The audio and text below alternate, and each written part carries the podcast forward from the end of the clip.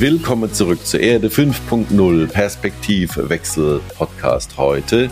Wie immer mit Karl-Heinz Land. Einen wunderschönen guten Morgen, Karl-Heinz. Schöne Grüße nach Worms, Roland. Grüß dich. Und äh, wir haben heute zwei Gäste mit, mit, drin, also wirklich auch ein Herzensprojekt. Ich begrüße mit uns zusammen zum einen Andrea Niehaus, äh, ihres Zeichens Leiterin des Deutschen Museums in Bonn und den Herrn Ralf Burmeister. Grüß dich, Ralf, Kurator der KI-Ausstellung im Deutschen Museum zu Bonn. Einen wunderschönen guten Morgen an euch beide. Guten Morgen. Guten Morgen auch von mir. Wir kommen gleich noch natürlich äh, äh, ins Detail. Was hat das mit dem Deutschen Museum in Bonn auf sich und wie, wie äh, doch sehr lehrreich und gut äh, äh zusammengestellt die KI dort erklärt wird, unter anderem. Aber kommen wir mal zuerst zu unseren Themen des Tages, Karl-Heinz. Du bist immer so gut in der Vorbereitung und so gründlich. Äh, schieß mal los. Was bewegt dich denn heute? Ja, also der schreckliche Krieg in der Ukraine geht weiter. Jeden Tag sterben unschuldige Menschen auf allen Seiten. Äh, die Folgen sind auch für uns spürbar.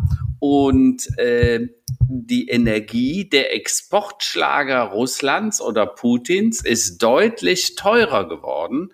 Äh, mhm, Robert ja. Habeck, unser Wirtschafts- und Klimaminister, dürfen wir ja nicht vergessen, macht jetzt neue Schlagzeilen äh, gestern hat er angekündigt, dass die Kohlekraftwerke wohl weiter verstärkt Strom produzieren sollen. Schweren, ja, schweren ja. Herzens habe er diese Entscheidung getroffen. Und das kann ich mir gut vorstellen bei ihm, dass ihm das nicht leicht gefallen ist. Aber jetzt geht's um die Energiesouveränität von Deutschland. Äh, den Klimawandel dürfe man dabei aber nicht aus den Augen verlieren. Also ich sage Respekt, Herr Dr. Habeck, sehr mutig und sehr souverän. Nun macht eine weitere Forderung zum Thema Energiesicherheit seine Runde, die Forderung nach Verlängerung der Nutzung der Kernkraft. Äh, die Atomkraftanbieter, drei Kraftwerke sind ja noch am Netz, widersprechen dem Bundeskanzler Olaf Scholz nun, der sagte, dass man die Kraftwerke nicht einfach verlängern könne, weil die benötigten Brennstäbe lange Lieferzeiten hm. hätten. Ja, ja, ähm, ja. Die Atomkraftwerkbetreiber sagen nun, das stimme nicht. Man, wenn man sich schnell entscheide, könnte man die durchaus noch ein paar Jahre verlängern. Let's, lassen wir mal sehen, was da passiert. Die bange Frage, die sich mir stellt, woher denn das Uran für die Atomkraftwerke kommt. Äh, da gab es eine große Schlagzeile, ist schon ein bisschen her, im Jahre 2012. Da wurde gesagt, das Uran stamme aus russischen Waffen für die deutsche Atomindustrie. Und äh, die deutschen AKWs hätten im großen Stil Uran aus russischen Atomwaffen verwendet. Ähm, das wäre für beide Seiten ein sehr profitables Geschäft, hieß es in dem Bericht der DPA von 2012. Ne? Ja, ähm, ja. Ist das wohl auch heute noch so? Dann wäre das mit der Energieunabhängigkeit nicht so viel. Ja? Naja, und das letzte Thema ist natürlich die Corona-Pandemie, lässt wieder grüßen, weil diese Omikron-Subvariante BA.5 nochmal deutlich ansteckender als ihre Vorgänger ist, kann dies erneut zu sehr hohen Inzidenzen führen, auch in den warmen Jahreszeiten. Jetzt hat gestern Karl Lauterbach, unser Bundesgesundheitsminister, gesagt, äh, er rechnet im Sommer mit relativ hohen Inzidenzen, sieht aber keinen Grund zur Panik. Da würde ich sagen, das sind ja erstmal gute Nachrichten. Im Fall der Omikron-Varianten verlaufen die Krankheiten milder als bei Varianten des Delta-Typs und zudem seien viele Menschen inzwischen geimpft. Also das sollte mal Hoffnung für den Sommer machen und hoffentlich auch für den Winter. Aber let's see. Das ist es so aus der Schlagzeilenflut, ja, ja. die im Moment so rumläuft. Ja, also es geht ans Eingemachte, also es geht an, an die, die Behaglichkeit, die Wärme und, äh, da, und natürlich auch die Mobilität weiterhin. Also ähm, wilde Zeiten, wilde Zeiten. Ähm, wie sieht's denn bei euch aus, Andrea und Ralf? Was sind so für euch so die Themen des Tages? Gibt es da etwas aus eurem Bereich, Wissensvermittlung ähm, durch Museum oder, oder andere Bereiche, wo ihr sagt, das beschäftigt uns heute? Naja, ich meine, wir können direkt an das äh, anschließen, was der Karl-Heinz gesagt hat. Ich meine, Corona ist natürlich für uns auch noch immer ein Thema.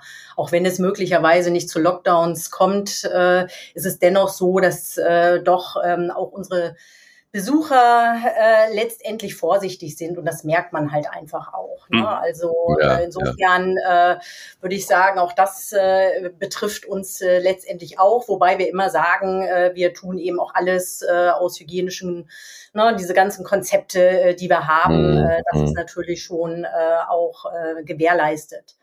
Ein anderes Thema, mhm. was uns natürlich beschäftigt, das ist äh, quasi unsere unendliche Geschichte oder Never-Ending Story, könnte man sagen, ja. dass wir uns gerade neu ausrichten zum Thema künstliche Intelligenz, also sprich ein sehr relevantes äh, Thema ähm, aufgreifen und etwa 50 Prozent unseres Museums inzwischen umgestaltet haben.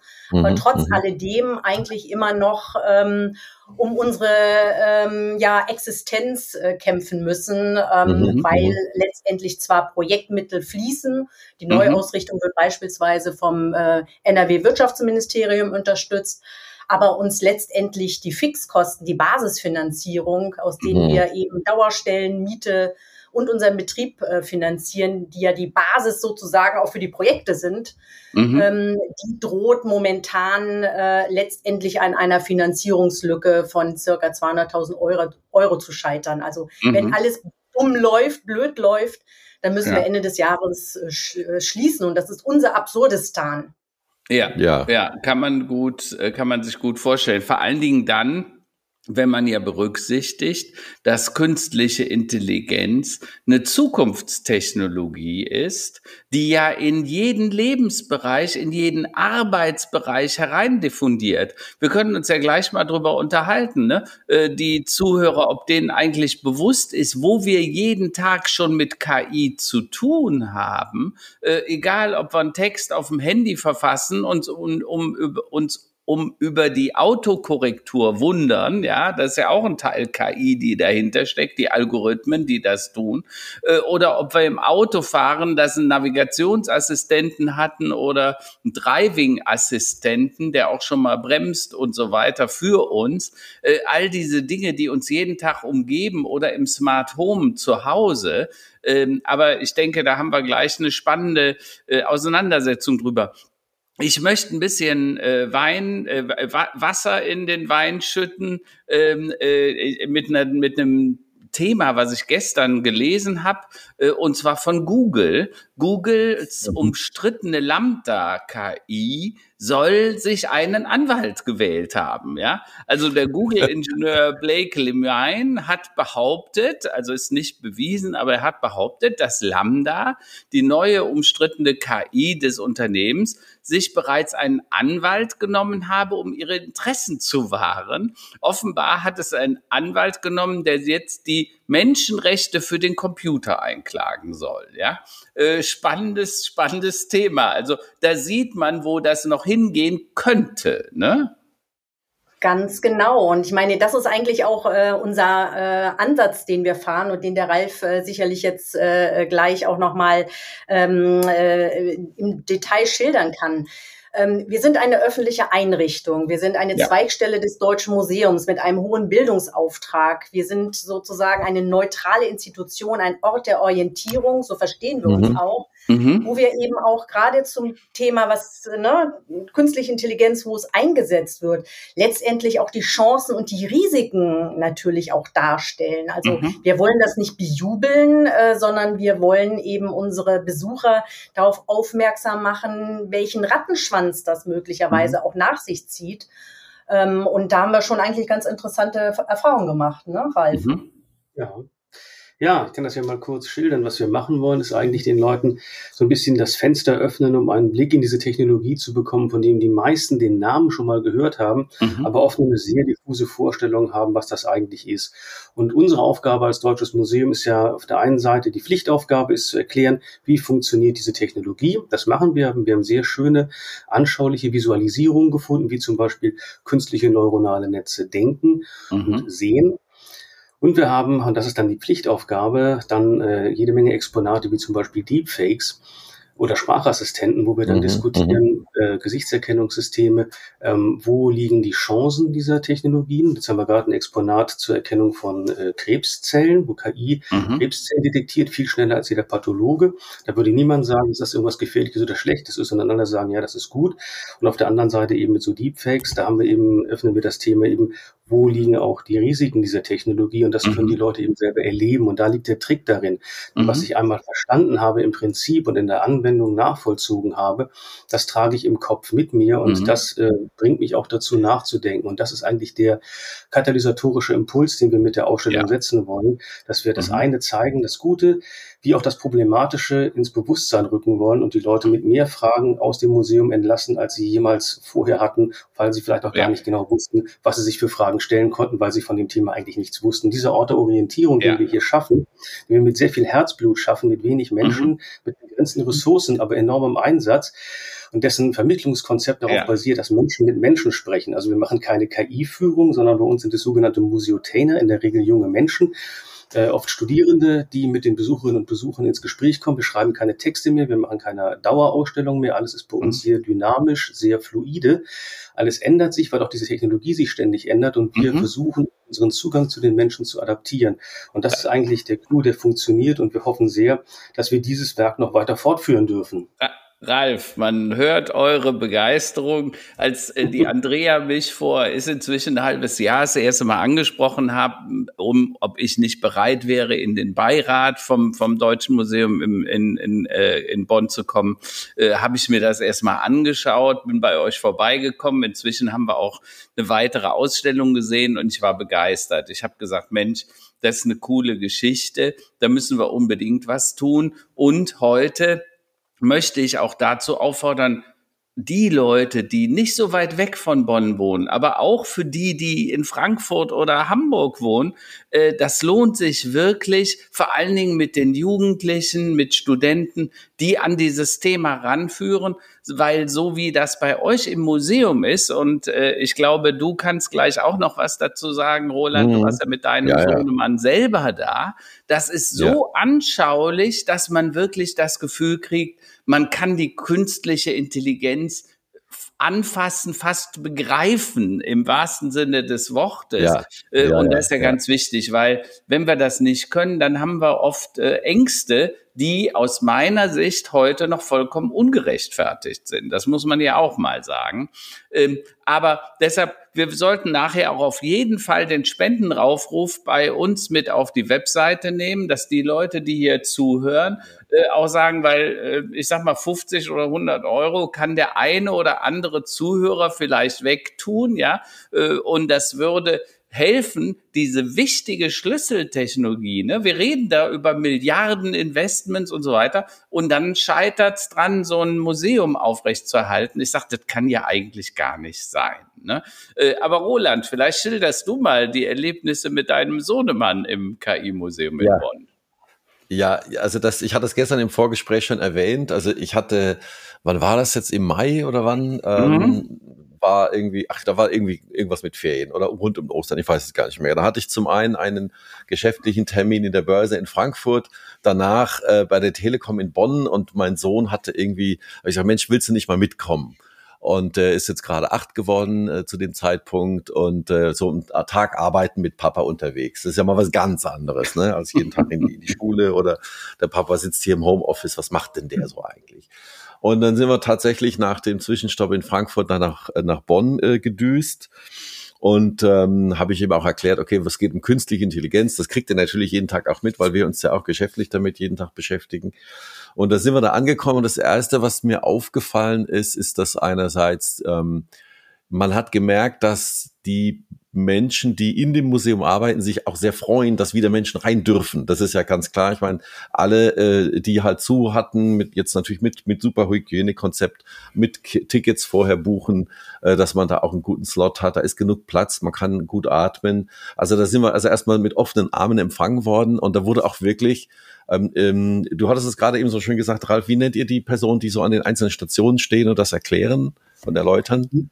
Museotainer. Die Museotainer, genau. Also das war tatsächlich so, da wird, da ist aktiv, ist auf uns zugekommen worden und auch wirklich erklärt worden mhm. oder gefragt worden, ob wir da was quasi ähm, äh, noch zu erklären ist und erzählen ist. Und das, äh, was mich fasziniert hat, war vor allem die, ja, dieses neuronale Netz, äh, Bilderkennung, wie man, wie letztendlich eine Bilderkennung über Deep Learning funktioniert. Weil das ist so plastisch dargestellt, dass es ein Achtjähriger versteht, ein 50-Jähriger versteht, aber man hat auch gemerkt, es waren auch viele Großeltern da mit Enkeln, ähm, dass wirklich man über mehrere Generationen hinweg ein, ein Thema, was ja wirklich mega viele Ängste schürt und, und total dubios und nebulös äh, so daherkommt, da helfen solche Schlagzeilen wie mit dieser Google-KI, mit Lambda momentan auch natürlich, ähm, dass man das wirklich sehr gut erklärt bekommt. Was ist das überhaupt? und ähm, auf einer, sagen wir mal, technischen Ebene, auf einer intellektuellen Ebene, auf einer mhm. äh, gesellschaftlichen Ebene, aber natürlich auch vor allem für die Jüngeren auf einer spielerischen Ebene. Und ja. insofern kann ich das nur sagen, es war eine super, äh, äh, super Erfahrung. Mhm. Ähm, und genauso wie man vielleicht das Deutsche Museum äh, aus, aus Kindheitszeiten aus München kennt, hier mit Blitzen, Faradayschem Käfig und sowas, äh, ist hier also tatsächlich dieses ähm, äh, Forum für künstliche Intelligenz und die KI-Ausstellung definitiv einen Besuch äh, wert. Und Bonn ist sowieso immer auch eine Reise. Ja. Aber vielleicht nee, mal an Andreas und an Ralf. Äh, sagt doch mal, was hat euch damals überhaupt gebracht? Ich muss ja zu meiner Schande gestehen, Andreas, dass bevor ich von dir und Andreas angesprochen wurde, gar nicht wusste, dass es ein deutsches Museum in Bonn gibt und dann noch eins, was sich mit künstlicher Intelligenz beschäftigt, ja. Äh, also das äh, in München, ich will nichts sagen, aber das ist ja manchmal hat so ein bisschen diesen angestaubten Hauch, ja, weil da ist auch tatsächlich ab und zu mal Staub auf den großen, schweren Maschinenexponaten. Bei euch ist das ja tatsächlich wirklich komplett anders. Äh, erzählt mal, wie seid ihr auf die Idee gekommen äh, und warum habt ihr gemeint, dass das so wichtig sei, das jetzt zu tun? Ja, vielleicht muss man noch mal sagen, das äh, Deutsche Museum in München ist unser Mutterhaus und wir verdanken unsere Existenz hier in Bonn eigentlich einer Idee aus den 80er Jahren, als Bonn noch Bundeshauptstadt war. Da mhm. wollte die Stadt Bonn ihre 2000-Jahr-Feier in 89, ne, historisches Datum, äh, feiern ja, ja, und äh, hat hier in den ähm, leerstehenden Räumlichkeiten des sogenannten Wissenschaftszentrums, in dem wir untergebracht sind. Ne? Mhm. Ne? Wir haben kein eigenes Gebäude, sondern wohnen sozusagen zur Miete. Mhm. Dieses Wissenschaftszentrum hatte leerstehende Räumlichkeiten ähm, und hatte selber ähm, auch die Stiftung Preußischer Kulturbesitz, die sehr erfolgreiche Kulturausstellung gemacht äh, haben. Mhm. Und man wollte dann eben als Gegenpart, als Gegenpol sozusagen Technikausstellungen machen. Und man fand dann die Idee mhm. aber so gut, dass man gesagt hat, na ja, die Ausstellung äh, könnte man ja eigentlich auch im Museum machen. Äh, und wen fragt man? Natürlich das Deutsche Museum, was ja immer noch äh, eigentlich das erstens das bestbesuchteste Museum in Deutschland ist mhm. und zweitens eben wirklich eines der größten Technikmuseen und renommiertesten weltweit. So, mhm. da hatte man schon mal die Latte hochgesetzt. Ja, und dann, ne, 89 kamen ja noch ein paar andere Dinge ähm, sozusagen ähm, zum Vorschein. Und äh, die Sachen änderten sich insofern, dass man erstmal gesagt hat, man wartet erstmal ab, wie sich das entwickelt mit Bonn-Berlin. Und als dann klar wurde, Berlin wird äh, Hauptstadt und Bonn ist dann nur noch Bundesstadt, ähm, muss aber quasi ein Konzept für den Strukturwandel entwickeln ähm, wurden die Pläne für unser Haus wieder aus der Schublade gezogen, weil Kultur, Wissenschaft, Wirtschaft, das waren alles so Themen, die in Bonn diesen Strukturwandel äh, quasi mit ähm, ja angeheizt haben. Und äh, 95 sind wir dann eröffnet worden. Allerdings mit einer etwas schwierigen Konstruktion. Ich sage gleich, wir haben verschiedene Geburtsfehler, die uns jetzt eben auch gerade auf die Füße fallen. Aber das ja. ist vielleicht nachher noch ein Thema. Aber so kamen wir als Zweigstelle des Deutschen Museums nach Bonn. Und warum wir uns für künstliche Intelligenz äh, entschieden haben, das kann der Ralf erzählen. Ja, ganz einfach. Ähm, wir haben ja über 20 Jahre lang ein Museum für zeitgenössische Forschung und Technik betrieben. Ein vitrinenbasiertes Museum, das tatsächlich ein sehr hohes Niveau hatte und sich ja äh, etwas schwierig darstellte, das in die große, an die großen Bevölkerungsteile zu vermitteln, die keine Vorbildung hatten. Und da haben wir versucht, verschiedene Bypässe zu legen und das zu verbessern und haben über die Jahre gelernt, schwere Themen zu vermitteln mit einem großen Bildungsangebot rechts und links. Wir haben durch Sonderausstellungen gelernt, wie man eigentlich noch bessere Ausstellungen macht als die, die wir übernommen haben. Und irgendwann kamen wir zu dem Schluss, jetzt machen wir mal was ganz Neues. Wir verabschieden uns von dem alten Museum und machen was Neues. Und wenn wir die Chance bekommen, was Neues zu machen, dann nehmen wir uns das eines der relevantesten Themen unserer Zeit vor, denn wir als Museum wollten relevant sein. Wir wollen nicht Dinge ausstellen, die schön sind, aber für die Leute heutzutage keine Bedeutung haben. Das ist, war unser Anspruch, das war die Essenz dessen, äh, aus dem, was wir vorher gemacht haben. Und deswegen haben wir überlegt, was kann man nehmen.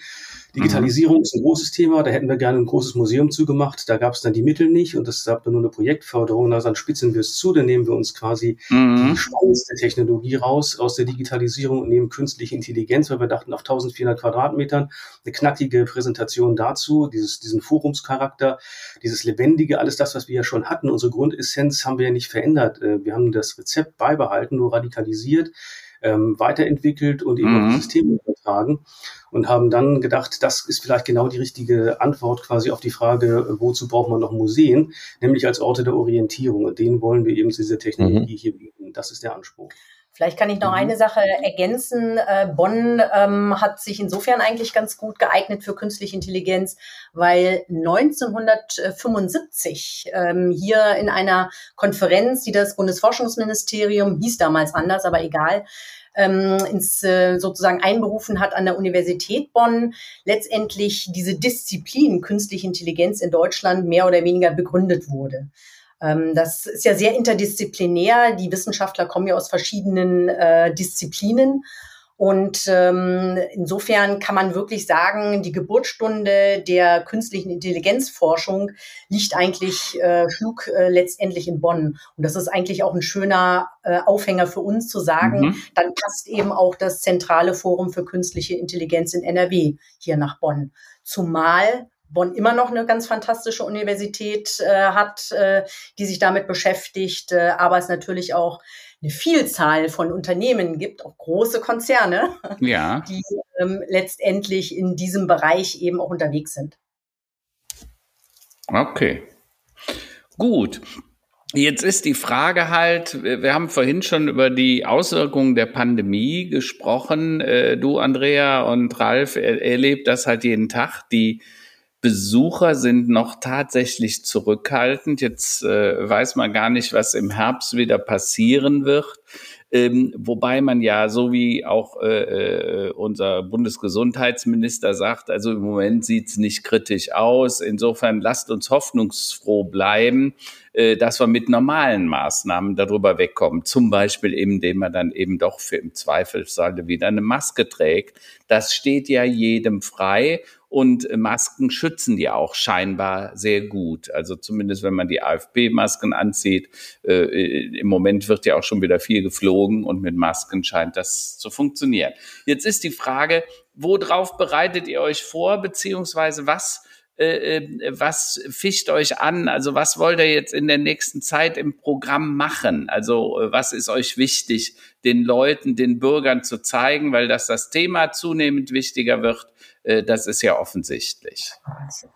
Ich will vielleicht noch ganz kurz was sagen zu den Besuchern. Ich meine, eine Zielgruppe rennt uns gerade die Bude ein. Das sind Schülerinnen und Schüler. Mhm. Das ist insofern natürlich, äh, ich will nicht sagen, dass wir damit sowas wie die Gewinner sind, äh, aber ähm, dadurch, dass eben wirklich in den letzten zwei Jahren zum Teil ja wirklich ein katastrophaler Unterricht stattgefunden hat, gerade mhm. in Naturwissenschaften, sind die Lehrkräfte momentan unglaublich ähm, ja, ähm, auch gehalten natürlich, äh, das mhm. wieder nachzuholen. Ne? Es gibt verschiedene Programme in den Schulen. Wir selber haben eins, äh, an einem Projekt beteiligen wir uns, ähm, wo das Aufholen nach Corona natürlich so die äh, Headline ist. Und äh, mhm. wir äh, wirklich, äh, jetzt haben wir die letzte Woche ne, hier in den NRW ähm, Schul, in der Schulzeit, nächste Woche die Ferien. Wir sind ausgebucht, äh, mhm. mehr oder weniger, müssen wegen Überfüllung äh, eigentlich schon unsere normalen Einzelbesucher darauf hinweisen, dass sie bitte mehr am Nachmittag kommen, um das Museum ja. in Ruhe genießen zu können. Ne? Also äh, da haben wir äh, schon auch fast ein Luxusproblem, äh, würde ich mal sagen. Also mit der Zielgruppe ähm, haben wir wirklich keinerlei äh, Probleme. Ne? Mhm. Und ähm, ansonsten bereiten wir uns natürlich äh, auf einen äh, von unserer Seite heißen Herbst vor. Ralf. Was ja. ist im Programm? Unter ja, anderem. Wir haben noch sehr viel zu tun. Äh, was wir in diesem Jahr noch machen, werden wir renovieren weiter unser Museum. Das machen wir schrittweise. Das im ersten Teil der Pandemie hatten wir den Vorteil, dass es ja diese Schließungsphasen gab. Die haben wir natürlich genutzt und Gas gegeben und schnell umgebaut und so schnell es eben geht, neue Räume zu schaffen. Jetzt müssen wir halt das ein bisschen ähm, so legen, dass wir nicht in die besucherstarken Zeiten kommen. Das heißt, im Spätsommer werden wir kurz schließen müssen, einen neuen Bereich umbauen, der dann mhm. gefüllt wird mit Exponaten zum Einsatz von künstlicher Intelligenz in Mobilität und Robotik. Das ist okay. ein Programm, das wir bis zum Frühjahr 2023 abschließen wollen. Und dann beginnt äh, der Umbau unseres Bereichs. Das ist ein Teil, ich nenne das immer unsere musealen Kronjuwelen. Wir haben einen herausragenden Exponatbestand zu Beschleuniger- und Teilchenphysik. Ähm, mhm. hängt viel mit dem Bonner Nobelpreisträger Wolfgang Paul zusammen. Äh, wir haben die Geschichte seines, seine, seine Biografie, die Biografie seiner Maschinen selber im Museum erforscht und auch beschrieben. Also da sind wir relativ kompetent und deswegen haben wir gesagt, wir werden diesen Teil behalten als musealen Kern und neu kontextualisieren, denn künstliche Intelligenz kommt auch in der modernen äh, Teilchenphysik zum Einsatz bei dem Auswerten von Kollisionsdaten in den großen Experimenten am Large Hadron Collider des CERN in Genf. Und mit einer Gruppe von Physikern aus Heidelberg und Bonn sind wir gerade dabei, ein Modul zu entwickeln, um das anschaulich zu machen. Das ist ja das, was wir immer sagen, das ist immer so auf die Formel gebracht, äh, vereinfachen, visualisieren, vermitteln. Die Sachen sind so kompliziert und so komplex. Ne, bei dem künstlichen neuronalen Netz, das der Roland schon beschrieben hat, ist es das gelungen mit der Ars Electronica, jetzt mit den Physikern, wollen wir auch das so darstellen, dass man verstehen kann, was passiert da eigentlich und wie kann künstliche Intelligenz äh, solche äh, sehr schnell ablaufenden Prozesse, vier äh, zig Millionen Ereignisse pro Sekunde müssen da ausgewertet werden. Wie können die das so schnell machen und das anschaulich zu machen? Das ist das, was uns für bis zum Sommer 2023 umtreibt. Und für den Herbst fangen wir jetzt auch an, unser Veranstaltungsprogramm ein bisschen zu aktivieren. Es wird zum allerersten, seit zwei Jahren schieben wir eine Reihe auf, die eigentlich zum 25. Jubiläum unseres Hauses war. Wir machen Werkstattberichte aus der astronomischen Forschung zusammen mit dem Max-Planck-Institut für Radioastronomie hier in Bonn und dem Aglander-Institut für Astronomie, wo hochgerätige Wissenschaftler seit über 20 Jahren zu uns kommen und uns erklären, was sie da draußen weit entfernt an anderen Galaxien erforschen. Mhm. Und das wird dann wieder vorangehen. Das ist quasi wieder Wiederbeginn, der Wiedereinstieg in unsere Veranstaltungs Forschungsreihe, die wir dann vorantreiben wollen, auch zum Thema künstliche Intelligenz, auf verschiedenen Dingen. Auch wir haben langsam gelernt, wie man hybride Formate macht. Das Museum ist da quasi ähm, am Innovationsdruck ausgesetzt worden. Das ist halt so, aber das ist ja auch gut gewesen. Man wird mehr gezwungen, Dinge zu lernen, die man dann auch braucht. Und jetzt wollen wir auch unsere Reichweite höher skalieren und eben in nächster Zeit mit sehr viel Engagement und auch mit Partnern von außerhalb, äh, die wir dafür auch brauchen, ähm, eben diesen Forumscharakter auch ausbauen und Themen wie KI-Kontrovers und sowas aufzunehmen. Was sind die guten Sachen, was sind die schlechten Sachen daran? Wie kann man das mit Bürgerbeteiligung diskutieren? Wie kann man eine größere Öffentlichkeit schaffen? Das ist eigentlich das, was wir uns hier ähm, als in diesem Bereich des Forums noch vorgenommen haben, neben der Weiterentwicklung unserer Ausstellung. Ähm, mhm. eben auch diesen, ähm, ja, Austausch mit den Menschen noch weiter zu intensivieren und immer zu aktualisieren. Und das kann man am besten, indem man sich Leute ins Museum holt und miteinander ins Gespräch bringt. Mhm.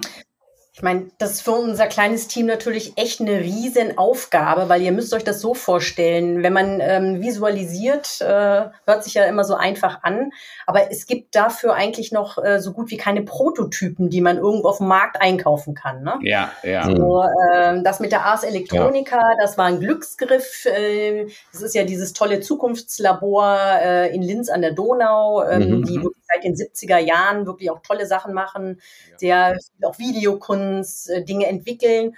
Und die hatten sich selber die Frage gestellt, wie wir äh, künstliche Intelligenz, wie stellt man das dar? Das ist jetzt eine ganz tolle äh, Partnerschaft äh, eben auch geworden, mit denen wollen wir noch mehr machen. Mhm. Aber man kauft die Sachen eben nicht einfach ein und sagt, das will ich haben und das, ne? ähm, sondern ja. vieles äh, muss man eben auch äh, wirklich selber entwickeln, äh, eben in der Partnerschaft äh, mit äh, den Universitäten beispielsweise. Ja dann braucht man wieder jemand, der es dann eben auch mit umsetzt, äh, eine, äh, ne, ein, ein Informatiker, Programmierer oder wie auch immer. Dann brauchen wir jemanden, der es designt. Ähm, das ist alles im Prinzip maßgeschneidert. Äh, mhm. Und äh, das ist, dauert eben auch eine Zeit lang und ich bin wirklich heilfroh, ja. dass ich ein zwar ein kleines, aber super kreatives Team habe, wo mhm. ähm, ne, Ralf eben als Ausstellungskurator, dann haben wir eine Kollegin, die in der Bildung äh, und Vermittlung immer mhm. wahnsinnig kreative Ideen macht, mhm. äh, hat ähm, und eben unseren Gestalter, dass die halt wirklich in einem Team ähm, zusammensitzen und äh, ja, eine Idee jagt die andere, ich komme schon gar nicht mehr hinterher. ja, ich habe ich hab das ja auch gesehen, also allein die Art und Weise, wie er mit den Exponaten darstellt, wie KI eigentlich funktioniert, weil das übersteigt ja jegliche Vorstellungskraft, was da im Hintergrund passiert. Und ich erinnere mich äh, an ein Exponat, da stellt man einen Hund oder ein Pferd vor eine Kamera und dann fängt das an zu erkennen, erkennen über Bilderkennung. Und dann sieht man, wie die Computer mehr und mehr das Bild verfeinern und dann nachher sagen, ist eben Hund oder ist ein Pferd und so weiter. Also dieses Bilderkennen quasi wirklich erleben, erlebbar machen. Das finde ich halt so toll. Und deshalb, ihr wollt ja ganz bewusst auch Schüler, Klassen, ihr habt sogar Sondervereinbarungen. Es gibt kostenlose Busfahrten zu euch aus, ich glaube, ganz Nordrhein-Westfalen, also zumindest in einem bestimmten Kreis. Ähm, die zu euch führen. Ähm, beschreibt doch mal ein bisschen, was, was, den, was ihr den Kindern dann doch zeigt oder den Jugendlichen, den Studenten äh, und äh, äh, warum das auch wichtig wäre, wenn das zum Beispiel äh, wir reden heute nicht mehr über den Automechaniker, wir reden heute über den Mechatroniker. Ne? Äh, also mhm. sprich, weil die Elektronik eine immer wichtigere Rolle spielt, demnächst wird wahrscheinlich dann der äh, Mecha künstliche Intelligenztroniker irgendwann vor der Türe stehen, weil wenn man das nicht versteht, das Prinzip, dann wird es schwierig werden in vielen Berufsbildern. Deshalb äh, was können wir tun, dass noch mehr Leute kommen, dass die, dieses Angebot, was ihr da macht, äh, äh wahrgenommen wird? Und äh, wie sprecht ihr die Leute an? Ganz einfach, wir machen jetzt mal ein bisschen Werbung für unsere Sache, denn wir haben einen Raum, der, den werden Sie in vielen anderen Häusern nicht finden. Der nennt sich ja. Kiosk. Wir machen ja immer diese Wortspiele, ne? K-I-Osk. Und dieser Kiosk ist tatsächlich ein Ort, in dem man hingeht und man bekommt quasi so wie in einem wirklichen Kiosk kleinen Häppchen auf sehr informative und lustige Art und Weise äh, Informationen zum Thema Digitalisierung und künstliche mhm. Intelligenz. Und das geht los für ganz kleine Kinder. Mhm. Ab drei. Ja, ab, ab drei. drei. Wirklich ist es so. Wir haben den ja, Raum, der ist gestaltet wie ein Dschungel. Ne? Das ist auch mhm. die Metapher, der KI-Dschungel. Wie orientieren wir uns? Wie kommen wir da zurecht?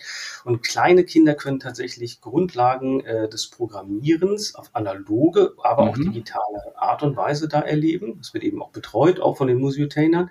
Mhm. Und das wird dann halt weitergeführt. Ähm, das ist eben auch der Raum, das ist ja alles, was man für Jugendliche und Kinder macht, ist dann für die Eltern und die Großeltern genauso attraktiv.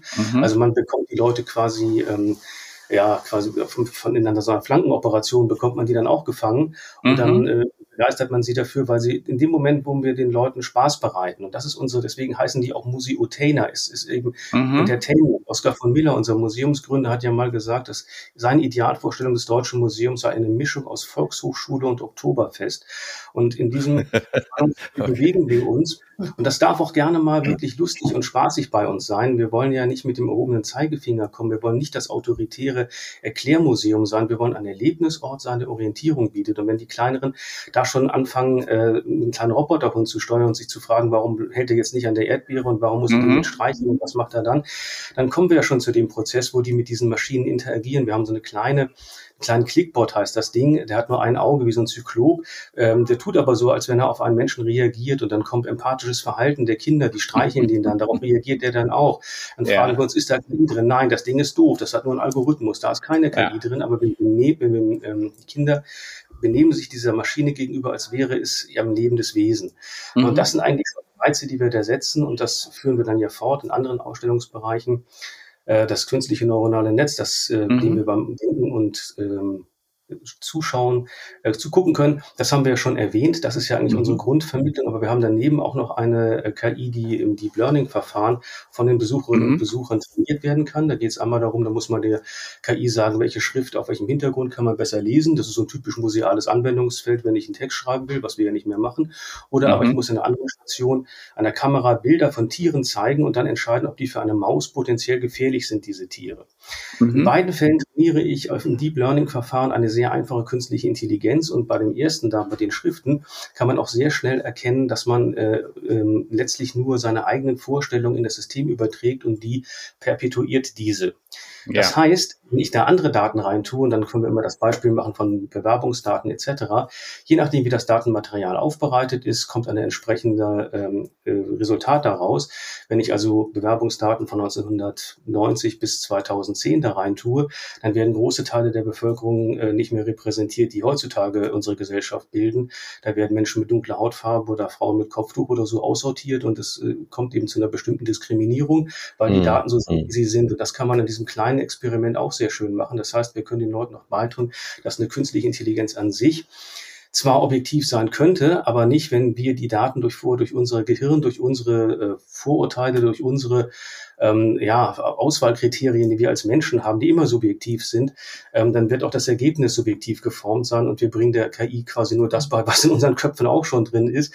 Und das ist eine wichtige Ding, wichtige Information, die ja. wir dort auch mitnehmen müssen, um zu wissen, was machen die Dinger eigentlich und wie entscheiden die, auf welcher Grundlage entscheiden die. Und ähm, okay. das mitzubringen. Wenn man diese Station einfach durchlaufen hat und dann auch das äh, visuelle Anschauungsbeispiel hat, dann kann man auch so was Lustiges machen. Da haben wir eine Station, da malt man auch mit dem Finger auf dem Bildschirm und eine KI erkennt, was man malt und der andere KI macht immer eine Katze draus. und das ist auch irgendwo, okay. wo man schmunzeln darf und das soll auch so sein. Ja. Die, die, die Frage, die sich mir halt jetzt stellt, um nochmal ein bisschen Werbung auch was die Sponsoren angeht. Ich habe gesehen, ihr habt schon ein paar große Sponsoren, unter anderem die Deutsche Telekom aus Bonn, die sich bei euch auch mit engagiert. Die Stiftung. Die, die genaue Telekom-Stiftung. Äh, äh, und die Frage ist, ähm, was könnte denn so ein Unternehmer tun? Weil ich sag mal, auch so ein Mittelständler, der 500 oder auch nur 50 Leute hat, äh, der ja auch mit seinen Mitarbeitern äh, als Sponsor ins Museum kommen könnte, um seine Leute fit zu machen. Was bietet ihr denn den Unternehmern an für solche Zwecke? Also wir haben ja einen sehr, sehr, sehr aktiven Förderverein und äh, der ist auch wirklich wichtig. Ich sage immer, ohne den Förderverein äh, Wissenschaft Spaß äh, heißt er übrigens, ne? und der Name ist Programm. Äh, ohne diesen Förderverein würde es das Museum sicherlich nicht mehr geben, ähm, mhm. weil er sozusagen immer an unserer Seite äh, steht äh, und sich auch vor uns stellt und uns ja. den Rücken stärkt, also von allen Seiten drumherum. Und äh, es sind viele Unternehmen äh, in diesem Förderverein, weil sie eben damals, als wir wirklich in der schwierigen Phase waren, wo wir kurz vor der Schließung im Übrigen standen, da war es schon mal so weit, fast so weit, ähm, haben ja. die gesagt, ihr könnt nicht den, liebe Politik, ihr könnt nicht den Ast äh, absägen, auf dem wir alle sitzen. Ne? Thema Fachkräftemangel. Das äh, klang ja vorhin auch schon an. Ne? Ähm, also gerade jetzt auch im IT-Sektor. Ne? Es wird ja gesucht. Ja, natürlich, äh, Elektriker, Elektroniker äh, gibt es kaum ja. noch. Ne? Ich glaube, die letzte Zahl war irgendwie äh, bei fast 400.000 Fachkräfte, die momentan äh, fehlen. Das ja, ist ja, Äh, unglaublich. Ähm, und äh, diese Unternehmen sind also aus dem ähm, Aspekt in den Förderverein eingetreten, um das Museum und vor allen Dingen natürlich die ganze Jugend, Kinder- und Jugendarbeit mit zu unterstützen. Ne? Und ihr habt ja jetzt auch schon mitbekommen, äh, dass das eigentlich unsere Hauptsäule ist. Ne? Denn äh, was ich als Kind und Jugendlicher ne, im Deutschen Museum äh, das Bergwerk äh, in München. Ne? Klar, das, äh, das, das, trage ich ein Leben lang äh, irgendwo äh, bei mir. Und ja. ähm, wir finden, wir finden es doof, dass man sich damit brüstet. In Mathe war ich immer schlecht, ne? Oder solche Sachen. Das ist einfach, ähm, das, das muss ja nicht sein. Also wir wollen mhm. eben für Naturwissenschaft und Technik begeistern und äh, ja. das gelingt uns auch. Aber nochmal zurück zu den Unternehmen. Wenn die Unternehmen, wir bitten sie dann immer, die auf uns zutreten oder die wir werben wollen, eben auch in den Förderverein zu äh, gehen, weil dort bekommen sie eben auch ähm, gewisse Privilegien vom freien Eintritt in alle äh, äh, Häuser des Deutschen Museums, von Nürnberg bis München, inklusive Bonn natürlich.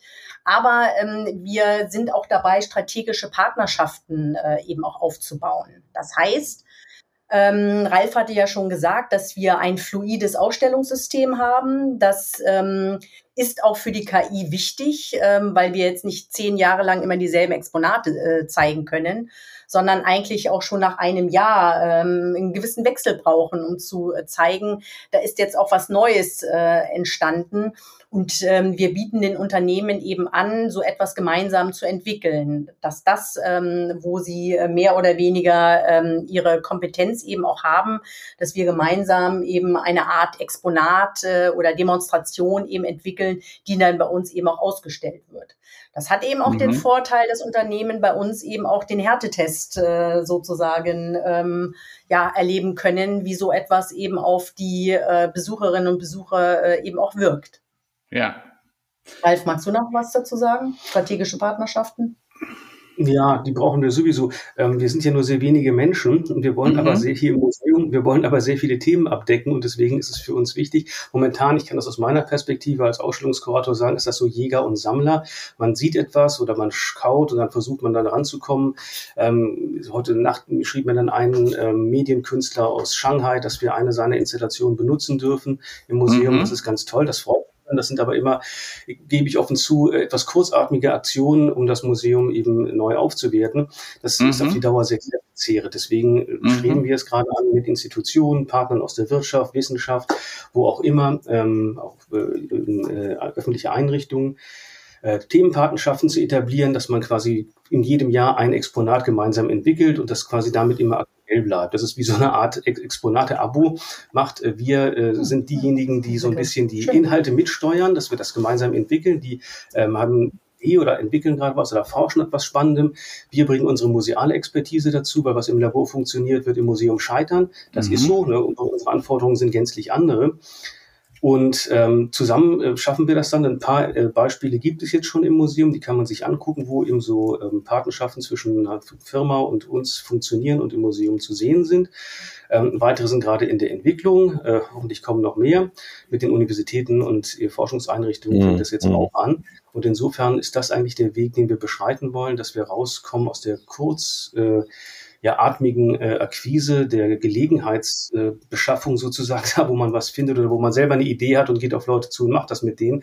Das ist auch schön, das wollen wir auch weitermachen, weil so können wir es individuell machen. Aber einen Großteil wollen wir halt hoffentlich dann auf diese Art und Weise ähm, an das Museum binden, was mhm. für beide Seiten gut ist. Wir wollen auch als Outreach-Partner von Forschungsprojekten dienen. Da müssen immer bestimmte Prozentzahlen des Budgets für die Öffentlichkeitsarbeit mhm. ausgegeben werden. Ja, Manchmal ja. entstehen da ziemlich, ziemlich geistlose ja. Posterpräsentationen oder ähm, Sachen, die eben nicht so zünden. Mit ja. uns zusammen könnte das mehr werden und dafür wollen wir auch ja. werben, dass mehr äh, Projekte zu uns kommen und wir machen zusammen was und den Öffentlichkeitsteil machen wir halt zusammen, damit es wirklich auch eine äh, Sichtbarkeit hat, eine Wahrnehmung hat und äh, unser Museum auch bereichert. Das ist halt eine Situation, von der beide Seiten dann profitieren ja. können.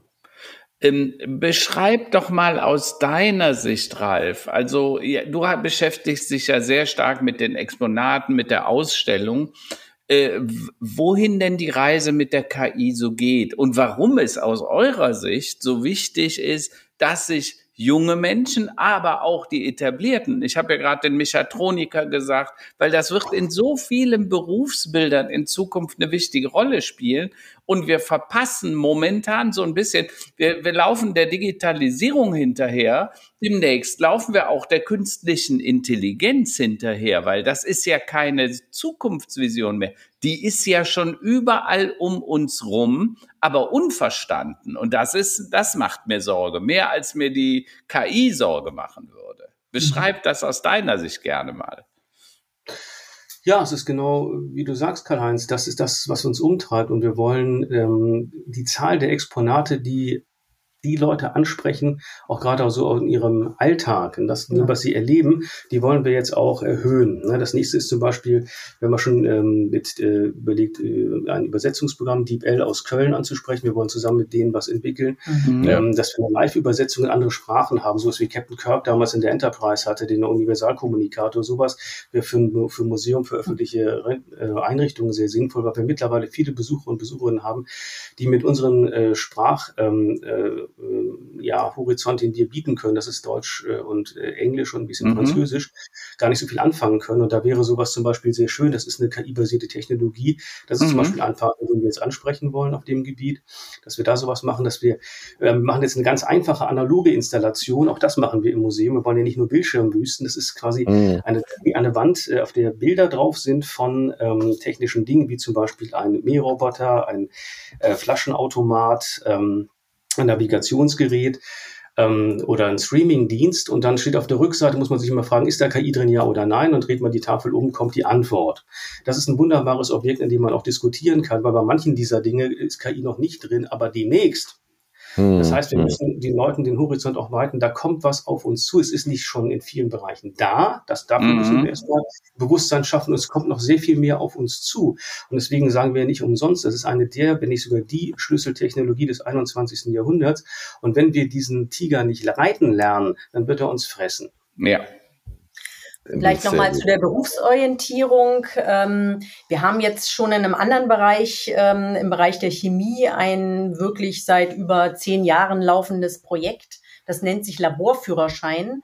Das ist eine Mischung aus ähm, ja, ähm, Workshops, die im Museum stattfinden, wo natürlich äh, die Kinder, die Jugendlichen experimentieren. Also Museen, also Museen wie wir leben ja vom handlungsorientierten Lernen. Das heißt Interaktion, was machen, direkt Ergebnisse sehen. Ne? Das ist auch das, wo wir die Emotionen äh, natürlich am stärksten äh, hervorrufen. Ähm, und in diesem Laborführerschein ähm, wird das aber gemischt, diese Phasen des Experimentierens mit Besuchen von äh, Partnern äh, aus äh, der Industrie, von Unternehmen, wo die Schülerinnen und Schüler halt wirklich mal den Alltag, die Praxis eben auch kennenlernen. Und äh, dieses ähm, sozusagen dieses Konstrukt äh, wollen wir eigentlich auf die Zukunftsberufe äh, in der künstlichen Intelligenz eben übertragen. Also das mhm. Gerüst mhm. ist sehr erfolgreich. Da kann man die Inhalte natürlich jetzt äh, verändern und äh, wir suchen eben auch Unternehmen, Partner, die dann auch wirklich mal ne, mit äh, acht äh, Schüler oder auch 16 mhm. Schüler sind relativ kleine Gruppen, aber die sind ne, ab achter Klasse. Das ist durchaus eine Herausforderung, mhm. ähm, denn die stehen nun wirklich vor der Entscheidung. Äh, und ich rede hier von bewusst von Ausbildungsberufen. Mhm. Ne? Mhm. Ja, klar. Ähm, die akademische, ich rede jetzt nicht von der akademischen äh, Ausbildung, sondern äh, bewusst die Ausbildungsberufe. Mhm. Und äh, in der achten Klasse fällt eben da schon die Entscheidungen. Die Zeugnisse sind relevant äh, für die Ausbildungsberufe. Klar. Ähm, und das wollen wir eben äh, gerade im Bereich der IT, KI, mhm. wie auch immer eben etablieren. Das ist so auch ähm, etwas, was wir wahrscheinlich auch erst im nächsten Jahr entwickeln können. Ne? Sehr, wir sehr haben aber gut. im Museum schon eine sehr schöne große Landkarte zusammen mhm. mit KI NRW. Da kann man schauen, welche ähm, Unternehmen arbeiten eigentlich schon mit KI und was ja. machen die, dass man sich mal orientieren kann. Wenn ich mich dafür interessiere oder eine Ausbildung oder einen Job auf dem Gebiet suche, wer macht das hier eigentlich in der Gegend? Mhm. Und da ah, gibt es ja. uns mhm. eine Vororientierung, dass man mal schauen kann, ah, das sind ja doch recht viele, wenn man dann auf die Karte guckt, Bonn, Umland und so, sind das ziemlich viele und es werden immer mehr. Und insofern mhm. ist das halt ein, äh, ja, ein wachsender, wachsendes Berufsbetätigungsfeld, ja. ähm, das wir dir auch erschließen wollen für die Jugendlichen vielleicht auch mal aus dem Nähkästchen erzählt. Roland und ich, wir sind selber in einem äh, Unternehmen engagiert, Rallify. Äh, da hilft quasi die künstliche Intelligenz, besseren Content zu erstellen und relevanter zu werden, besser gefunden werden im Internet. Rallify.com, wer das mal googeln will. Ein zweites Beispiel hast du gerade gebracht, Ralf, DeepL. DeepL ja. ist ein Unternehmen aus Köln, übrigens sehr, sehr erfolgreich. Die sind jetzt 60, äh, 70 Mitarbeiter, werden mit 10 Milliarden äh, Dollar bewertet im Moment. Das ist eine ganze Menge Geld für ein kleines Unternehmen. Sehr stabil und selbst Google und Microsoft interessieren sich für die, weil die am liebsten kaufen würden, weil sie das selber nicht so hinbekommen haben. Das ist rein auf Deep Learning basierenden Algorithmen, Übersetzungsprogramm. Und übrigens, mein Buch Erde 5.0, das ich ja inzwischen vor fünf Jahren geschrieben habe, dann stellte sich die Frage, das zu übersetzen. Und ich hatte bisher alle Bücher von einer tollen Übersetzerin übersetzen lassen. Und die sagte dann zu mir, als das Buch fertig war, Karl-Heinz, du kommst einen Monat zu spät. Ich habe jetzt erst in drei Monaten wieder Zeit und ich wollte nicht so lange warten. Dann habe ich mich umgeschaut. Irgendjemand sagte mir, guck mal nach Deep L. Ich habe das Buch da eingestellt und zehn Minuten später hatte ich eine komplette Übersetzung, die mich früher sechs Wochen gekostet hätte ne, und äh, wahrscheinlich 4.000, 5.000 Euro. Ich habe 20 Euro für die Übersetzung meines Buches bezahlt. Dann habe ich noch ein bisschen nachgearbeitet, aber ich kann euch sagen, ich habe es der Übersetzerin nachher geschickt und dann sagt die, willst du mich ver Arschen, ja, weil das kann doch nicht sein, dass du das innerhalb von einem Tag übersetzt hast. Und sie kriegte fast die Tränen in die Augen, weil sie sagte, das ist theoretisch das Ende meines Berufsstandes der Übersetzer, weil das war so mhm. gut, in einer dermaßen guten Qualität.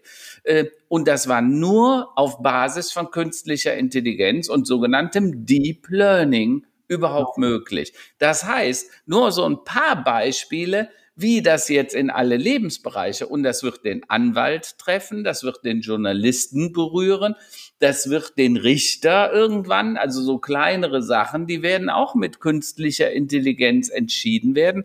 Und wir als Gesellschaft müssen uns halt klar machen, wenn das in allen Lebensbereichen drin ist, sollten wir verstehen, wie das funktioniert. Denn wenn wir das nicht verstehen, dann können wir, sind wir ziemlich äh, ahnungslos und hilflos gegenüber diesen Technologien. Und das, denke ich, äh, kann nicht in unserem Sinne sein. Nee, und da genau, kann man nur sagen, haben wir das ja. Motto unseres Museums auch genannt, Mission KI, erleben, verstehen, mitgestalten. Und ja. wenn man es erlebt und verstanden hat, kann man auch Absolut. draußen in der Gesellschaft das mitgestalten. Und deswegen ist es auch so wichtig, dass wir genau das, was du gesagt hast, hier im Museum den Leuten bieten. Ja, ja. Genau da wollte ich gerade auch sagen, da seid ihr genau auf dem richtigen Weg, das, das zu vermitteln und das, das kommt auch sehr gut rüber. Das KI ist in allen Lebensbereichen angekommen und äh, es ist wichtig zu verstehen, wie das funktioniert, wo die Fehlerquellen liegen, wo sind die Chancen, wo sind die Risiken. Aber schauen wir mal in die Zukunft jetzt mal. Mhm. Angenommen, ihr seid jetzt sowieso schon quasi als Forum für künstliche Intelligenz gesetzt, alles läuft super, Finanzierung ist gesichert. Themen der Zukunft. Mir fällt da noch ein Thema ein, was ausgesprochen schwierig ist zu vermitteln, was aber irgendwie auch mega relevant zu sein scheint. Es ist noch nicht ganz so greifbar oder, oder, oder, sag mal, durchdrungen wie, wie KI. Ich werfe mal das Wort Blockchain in die Runde. Das hat ja momentan, sagen wir mal, einen, einen, das schwingt ja momentan auch eher auf die Kunstseite über NFTs, ja, also das, das landet es quasi auf anderen Wegen, in anderen Arten von Museen, mhm. also eher in Kunstmuseen. Ist das ein Thema, wo ihr sagt, na, also um Blockchain darzustellen, da fällt uns was ein oder sagen wir, na, das ist mir, das ist zu groß und wir bleiben bei KI? Ach was, wir haben schon so dicke Bretter gebohrt in unserer langen Museumsgeschichte, wir schrecken vor nichts zurück. Im Gegenteil. äh, nein, das ist, das ist eine interessante Technologie, genauso wie äh, Quantencomputer, die uns auch umtreiben. Ja. Da haben wir zum Beispiel auch an Anstoßstelle eine der Konstruktionsmodelle von Quantencomputern sind Paulsche Ionenfallen. Die Paulsche Ionenfalle ist eines unserer Exponate, basiert eben auf dem schon genannten Nobelpreisträger. Das heißt, nein, diese Dinge wollen wir früher oder später auch hier im, im Museum zeigen. Ähm, wir wollen das ja auch ausweiten. KI ist jetzt der Startpunkt. Wir wollen es ein bisschen weiterführen, den Begriff auch weiter definieren und auch äh, diese Bereiche der Digitalisierung mit einbeziehen, dass wir tatsächlich diesen, diesen ganzen ähm, Zukunftscharakter dieser Technologie hier ja. im Museum präsentieren können und vielleicht sogar in einem größeren Rahmen, wenn nämlich nicht nur die Finanzierung gesichert ist, sondern sich man vielleicht auch überlegt, äh, uns mal in ein äh, richtiges Museumsgebäude zu verpflanzen mit ein bisschen mehr Platz und ein bisschen mehr Leuten, dann ja. könnten wir noch sehr, sehr viel mehr bieten, als wir es jetzt ohnehin schon mit ganz wenigen Leuten mit ganz wenig Geld tun. Mhm. Sehr Ganz gut. genau. Und äh, vielleicht nochmal, KI ist ja interdisziplinär und äh, wir sind auch interdisziplinär. Mhm. Beispielsweise komme aus der Kunstgeschichte. Natürlich interessiert mich das, äh, was mit Blockchain und in der Kunst ist. Ich habe es ehrlich gesagt auch noch nicht so richtig verstanden. da geht es dir wie vielen, äh, ja. ja, ja, ganz genau. Aber wir haben jetzt eigentlich einen ganz guten Draht. Äh, in Hürth äh, sitzt ja auch dieses Reallabor, Blockchain-Reallabor von ja. Herrn Professor Prinz. Ja. Und ähm, da gibt es einen äh, Kontakt ähm, und äh, das äh, ist natürlich äh, schon auch spannend, äh, weil die haben auch schon so ein paar Dinge, ähm, wie sie es vermitteln. Ähm, also insofern, äh, ja, auf jeden Fall offene Türen eingerannt, das ist äh, toll. Wir interessieren uns ja auch, wo KI in der Musik eingesetzt wird, ne? Und ja. mhm. wollen unbedingt jetzt Beethovens Zehnte, ähm, die ja hier quasi im April auch nach Corona-Verspätung dann uraufgeführt wurde. So was ja. wollen wir natürlich thematisieren, ne? weil ja. Kreativität, das ist ja immer sozusagen das, äh, wo die Menschen äh, denken oder wo wir denken, äh, das ist äh, allein eine menschliche äh, ne, Stärke mhm. ähm, und äh, kann KI ähm, da wirklich äh, auch unterstützen ne? oder ist das mhm. ein Fremdkörper? Ich glaube, in der Kunst ist es inzwischen so, dass man das durchaus auch als, ähm, als eine Art Medium, genauso wie Farbe oder Pinsel äh, eben auch sieht. Mhm. Und genau. insofern äh, muss, ähm, finden wir das, was da gerade experimentell abgeht, äh, auch selber experimentell. Ja. Wir sind also auch ein Experimentierfeld, so verstehen wir uns. Für die Zuhörer vielleicht nochmal zur Erläuterung. Beethovens Zehnte wurde vor einem halben Jahr äh, in Bonn uraufgeführt, also eine eine Partitur, die er nie geschrieben hat, äh, sondern die die KI quasi aufgrund der vorhergehenden selber sich ausgedacht hat. Und es gab sehr positive Stimmen. Man muss aber auch sagen, es gab auch ein paar sehr kritische Stimmen. Äh, aber das ist ja immer so im ja, Leben. So. Das ist eben der Perspektivwechsel. Äh, und wichtig ist, dass wir uns damit auseinandersetzen, genauso wie ihr das sagt. Ne? Ähm, was sind jetzt die Steps, wo du sagst, das äh, wollen wir jetzt bis Jahresende, also neben der Finanzierung, das habe ich verstanden, äh, äh, das ist natürlich ein ganz wichtiger Step. Aber gibt es irgendwas, wo der sagt, das ist jetzt ein Meilenstein, wenn wir das schaffen, dann wäre das super? Ja, also für mich gibt es tatsächlich, ähm, wir haben ja eine Aufgabenteilung, deswegen stehen wir hier auch als Duo. Ähm, ich mhm. äh, sorge für die Kohle, ja. äh, da, äh, dafür, dass im Prinzip äh, das Museum halt auch weiterläuft. Und mhm. da sitzen die Meilensteine eigentlich jetzt schon im Sommer. Okay. Im, ähm, in der zweiten Jahreshälfte ist im Prinzip äh, der Drops gelutscht, äh, entweder ja. jetzt oder gar nicht. Ja. Okay. Und äh, trotz alledem ähm, machen wir aber irgendwie, versuchen wir normal weiterzumachen, mhm. äh, weil ich selber gehöre zu den Berufsoptimisten, mhm. ähm, wobei das schon sehr bröckelt, aber ich denke immer noch, es wird alles gut. ähm, okay. Und ja, Ralf, was die Ausstellung anbetrifft, äh, ist, denke ich, ähm, erstmal. Mhm das habe ich ja gerade schon skizziert, genau. was mhm. wir machen wollen. Äh, unsere Meilensteine sind jetzt wirklich erstmal den Bereich KI in Robotik und Mobilität ja. umsetzen und danach mhm. äh, Teilchen- und Beschleunigerphysik ähm, neu auszurichten, neu zu kontextualisieren und den okay. Bereich der KI-Auswertung zu bringen.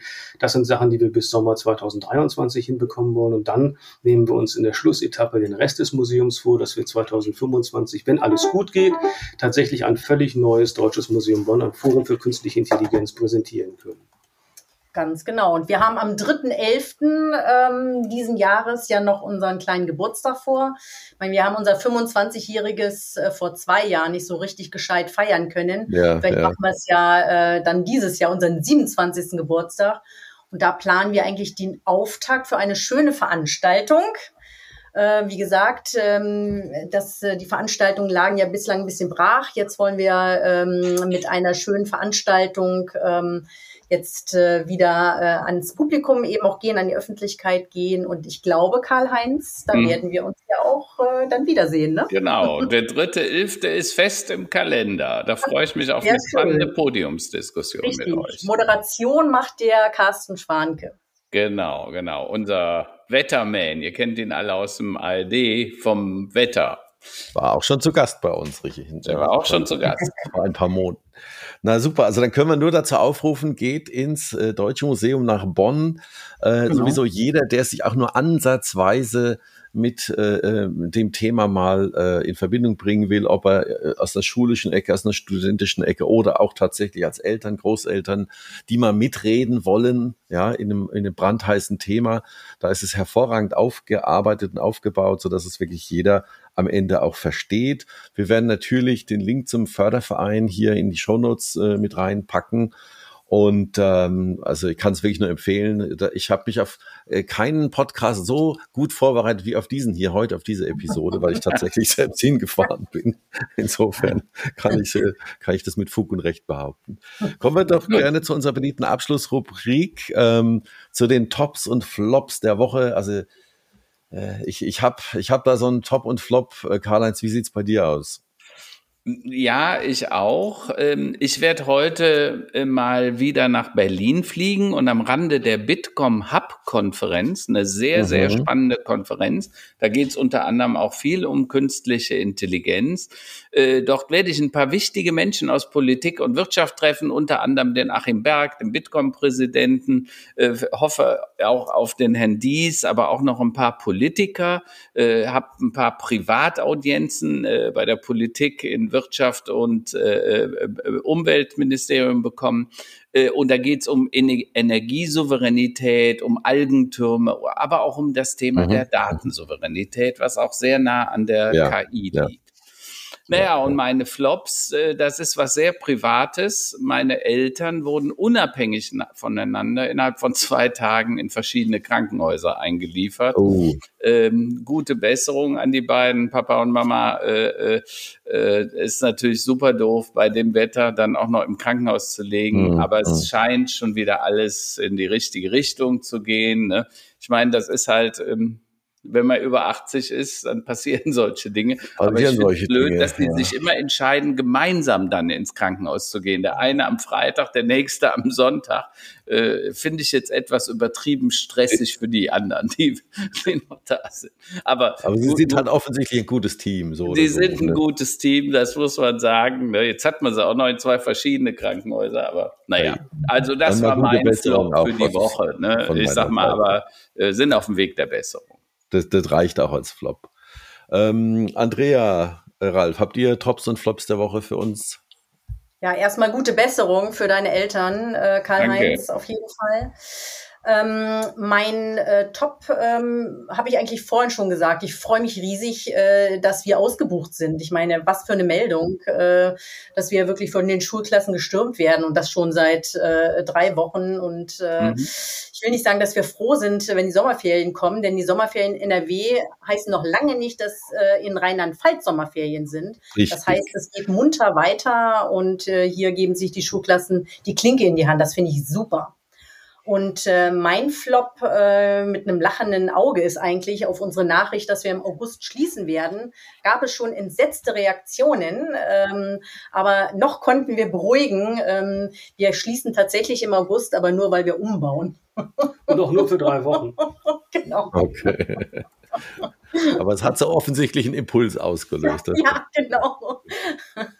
Na, dann schließe ich mal ab mit, den, mit meinem Flop und Top der Woche. Also Flop der Woche zum einen, äh, Karl-Heinz, wir hatten ja das Thema Kreislaufwirtschaft auch schon öfters bei uns im mhm. Podcast und haben uns auch über Recycling-Kreisläufe äh, unterhalten mhm. und festgestellt, dass jedes Material sich ja hervorragend recyceln lässt. Jetzt habe ich äh, in der ARD eine Dokumentation über Plastikmüll gesehen, die mhm. Recyclinglüge. Da wird, dir, ja. da wird dir schlecht bei. Also ja, ich, ich, möchte jetzt nicht ins Detail gehen. Schaut euch das mal an. Da sollten wir auch nochmal drüber sprechen, ob wir da nochmal, wir haben ja da den einen oder anderen Kontakt in die Richtung. Unbedingt, äh, ob man unbedingt. da was klarstellen muss oder so, weil wenn das so ist, wie es da dokumentiert wurde, dann habe ich da doch viele Fragen. Das war so ja, für mich der Flop der Woche, das Thema Plastikmüll und, und mhm. Recycling. Top der Woche, was soll ich anders sagen? Äh, das Wetter des Wochenendes, wir hatten 37 Grad und meine kleine Tochter lernt gerade schwimmen. Das sind so, das war für mich so das Highlight, äh, die Begeisterung in den Augen zu sehen, wenn so ein Kind ähm, äh, realisiert, das kann jetzt auch schwimmen. Man kann sie natürlich noch nicht allein lassen, aber das war äh, für mich so der, der, das Top äh, der Woche definitiv. Super. Wunderbar. Ihr Dann Lieben. Vielen Dank, Andrea. Vielen Dank, Ralf. Ja, sehr Euch, gerne. Hat Spaß gemacht. Euch allen eine gute Woche, viel Erfolg bei dem, was da noch vorliegt, Andrea. Und äh, natürlich äh, auch an alle Zuhörer eine gute Woche. Es soll ja sonnig bleiben. Also genießt es. Und äh, nochmal kurz, also ihr sagt ausgebucht für Schulklassen dieses Jahr, aber für normale Besucher, vor allem an den Nachmittagen und am Wochenende, genau. ist durchaus noch der ein oder andere Platz bei euch. Ne? Genau. Nicht, dass jetzt alle sagen.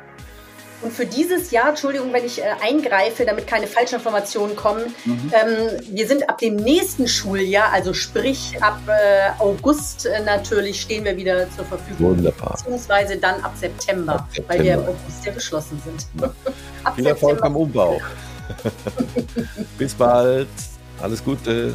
Ja, tschüss. Ciao. Tschüss.